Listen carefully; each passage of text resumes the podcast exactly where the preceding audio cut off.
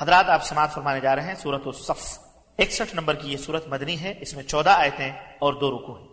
اس سورہ کا نام الصف رکھا گیا ہے اور یہ آیت نمبر چار، ان اللہ يحب الذين يقاتلون في سبيله صفا كانهم بنيان مرصوص سے ماخوذ ہے اس آیت میں جہاد فی سبیل اللہ کے لیے صف بندی کا ذکر آیا ہے، یہی اس سورت کا نام رکھ دیا گیا۔ ہے اس کا زمان نزول امام ماوردی نے لکھا ہے کہ یہ سورت تمام کے نزدیک مدنی ہے اور اس کی قوی دلیل اس کی آیتیں ہیں۔ جن میں مسلمانوں کو اللہ کی راہ میں جہاد کرنے پر ابھارا گیا ہے اور معلوم ہے کہ جہاد مدنی دور میں مشروع ہوا تھا۔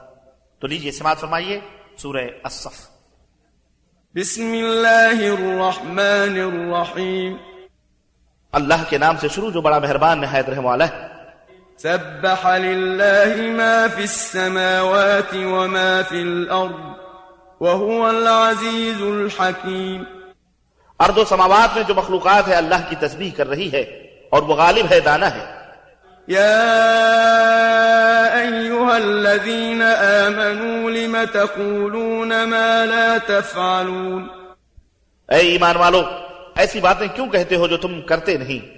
كبر مقتا عند الله أن تقولوا ما لا تفعلون۔ اللہ کے ہاں یہ سخت ناپسندیدہ بات ہے۔ کہ تم ایسی بات کہو جو تم کرتے نہیں۔ إن الله يحب الذين يقاتلون في سبيله صفا كأنهم بنيان مرصوص۔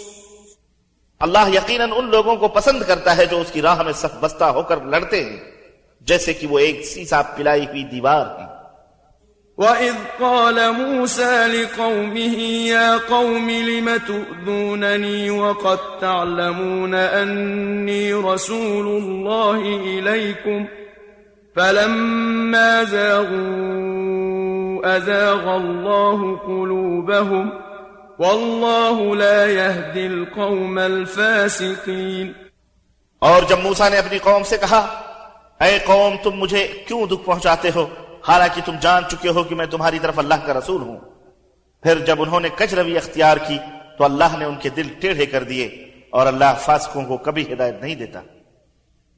وَإِذْ قَالَ عِيسَى ابْنُ مَرْيَمَ يَا بَنِي إِسْرَائِيلَ إِنِّي رَسُولُ اللَّهِ إِلَيْكُمْ مُصَدِّقًا مصدقا لما بين يدي من التوراة ومبشرا برسول يأتي من بعد اسمه أحمد. فلما جاءهم بالبينات قالوا هذا سحر مبين. اور جب عیسیٰ ابن مریم نے کہا اے بنی اسرائیل میں یقیناً تمہاری طرف اللہ کا رسول ہوں اور پہلے سے نازل شدہ تورات کی تصدیق کرتا ہوں اور ایک رسول کی بشارت دیتا ہوں جو میرے بعد آئے گا اور اس کا نام احمد ہوگا۔ پھر جب وہ رسول واضح دلائل لے کر آ گیا تو کہنے لگے، یہ تو سریح جادو ہے۔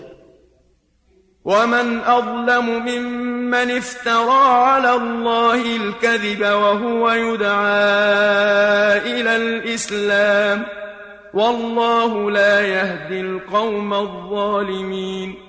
اور بھلا اس شخص سے زیادہ ظالم اور کون ہوگا جو اللہ پر جھوٹے بہتان باندھے جبکہ اسے اسلام کی طرف بلایا جا رہا ہے؟ اور اللہ ایسے ظالم لوگوں کو ہدایت نہیں دیتا۔ يريدون ليطفئوا نور الله بأفواههم والله مُتِمُّ نوره ولو كره الكافرون. یہ لوگ چاہتے ہیں کہ اللہ کے نور کو اپنی پھوکوں سے بجھا دیں اور اللہ اپنے نور کو پورا کر کے رہے گا۔ خواہ کافروں کو ناگوار ہی کیوں نہ گزرے۔ هو الذي أرسل رسوله بالهدى ودين الحق ودين الحق ليظهره على الدين كله ولو كره المشركون۔ وہی تو ہے جس نے اپنے رسول کو ہدایت اور سچا دین دے کر بھیجا۔ تاکہ اسے سب دینوں پر غالب کر دے۔ اگرچہ مشرکوں کو کتنا ہی ناگوار ہو۔ يا أيها الذين آمنوا هل أدلكم على تجارة تنجيكم من عذاب أليم اے ایمان والو کیا میں تمہیں ایسی تجارت بتلاؤں جو تمہیں المناک عذاب سے بچا لے؟ تؤمنون بالله ورسوله وتجاهدون في سبيل الله بأموالكم وأنفسكم ذلكم خير لكم إن كنتم تعلمون تو سنو تم اللہ پر اور اس کے رسول پر ایمان لاؤ اور اللہ کی راہ میں اپنے اموال اور جانوں سے جہاد کرو یہی تمہارے لیے بہتر ہے اگر تم جان لو۔ يغفر لكم ذنوبكم ويدخلكم جنات تجري من تحتها الأنهار ومساكن طيبة في جنات عدن. ذلك الفوز العظيم. وہ تمہارے گناہ معاف کر دے گا اور ایسے باغوں میں داخل کرے گا جن کے نیچے نہریں بہ رہی ہیں اور دائمی باغوں میں پاکیزہ گھر عطا کرے گا، یہی بڑی کامیابی ہے۔ وأخرى تحبونها نصر من الله وفتح قريب وبشر المؤمنين.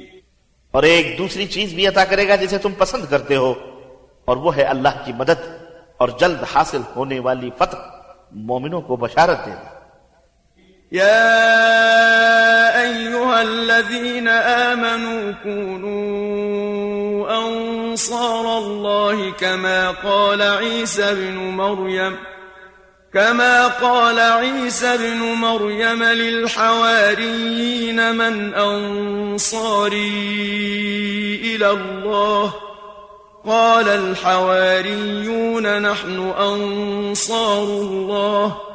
فآمنت طائفة من بني إسرائيل وكفرت طائفة فأيدنا الذين آمنوا على عدوهم فأصبحوا ظاهرين اے ایمان والو، اللہ تعالیٰ کے دین کے انصار بن جاؤ۔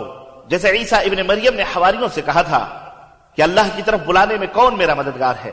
تو حواریوں نے کہا، ہم اللہ کے دین کے مددگار ہیں۔ پھر بنی اسرائیل کا ایک گروہ تو ایمان لے آیا اور دوسرے گروہ نے انکار کر دیا۔ پھر ہم نے ایمان لانے والوں کو ان کے دشمنوں کے مقابلے میں مدد کی تو وہی غالب ہے۔